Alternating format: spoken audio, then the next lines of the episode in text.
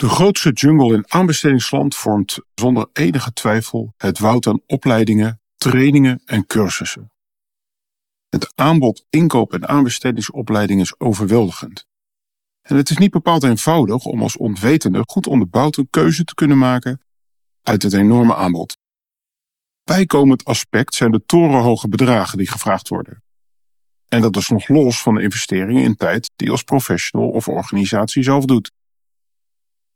Aanbestedingscafé heeft een uitgebreide zoektool waar je het complete aanbod in kaart krijgt. Het overzicht toont ruim 250 opleidingen. Grote landelijke aanbieders staan erin, maar ook op aanbesteden toegespitste bedrijven. Daarnaast vind je ook een hele waslijst aan eenmansbedrijven, die overigens ook door een vrouw geleid kunnen worden. Eén ding hebben alle aanbieders gemeen. Ze vragen astronomische bedragen voor hun product. Ze noemen dat overigens geen prijs, maar investering. Want stel je voor dat je denkt dat je onnodig geld uitgeeft. Waar die bedragen op gebaseerd zijn, mag Joost weten. Laat ik om dat te illustreren eens inzoomen op een training. Ik koos er één voor het aanbesteden van werken. Deze training vind je bij verschillende aanbieders. Bij een opleider uit het oosten van het land volg je deze tweedaagse training voor een kleine 1300 euro. Bij een klasje van 10 deelnemers levert dat de aanbieder dus 13.000 euro op. Minus zaalhuur, kopieerkosten en lunch blijft er dan nog een ruime 12.000 euro over. Dat is een vorstelijke vergoeding voor twee dagen werk.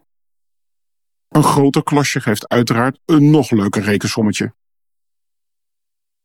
De bandbreedte van de bedragen die gevraagd worden voor opleidingen, cursussen en trainingen is niet heel breed. Het verschilt wel iets, maar niet wezenlijk.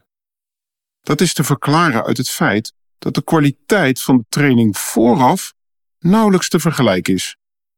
Je bent zeer afhankelijk van de kwaliteit van het lespakket en de mate waarin de trainer in staat is kennis over te brengen. Een trainer kan zeer deskundig zijn, maar als hij of zij het niet kan overbrengen, dan is die kennis niet veel waard. In dat kader denk ik nog wel eens terug aan uh, een van mijn hoogleraren uit mijn vroegere tijd. Zeer hoog geleerd, maar niet in staat om het over te brengen. Per saldo waardeloos onderwijs. Ook het aantal jaar ervaring zegt niet veel. Denk maar terug aan je eigen middelbare schooltijd. Daar liepen ook docenten rond die al jaren les gaven, maar geen idee hadden hoe ze kennis moesten overdragen.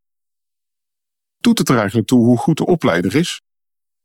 Of wordt het succes grotendeels bepaald door de leerling? Uiteindelijk moet hij of zij de abstracte theorie in praktijk brengen. En het resultaat daarvan is de echte opbrengst van de opleiding. Ons vakgebied is enorm breed. De inzichten veranderen. Of je nou laat opleiden door een grote club met een enorme staat van dienst, of door een cowboy die de klassieke lijnen wat vaker durft los te laten.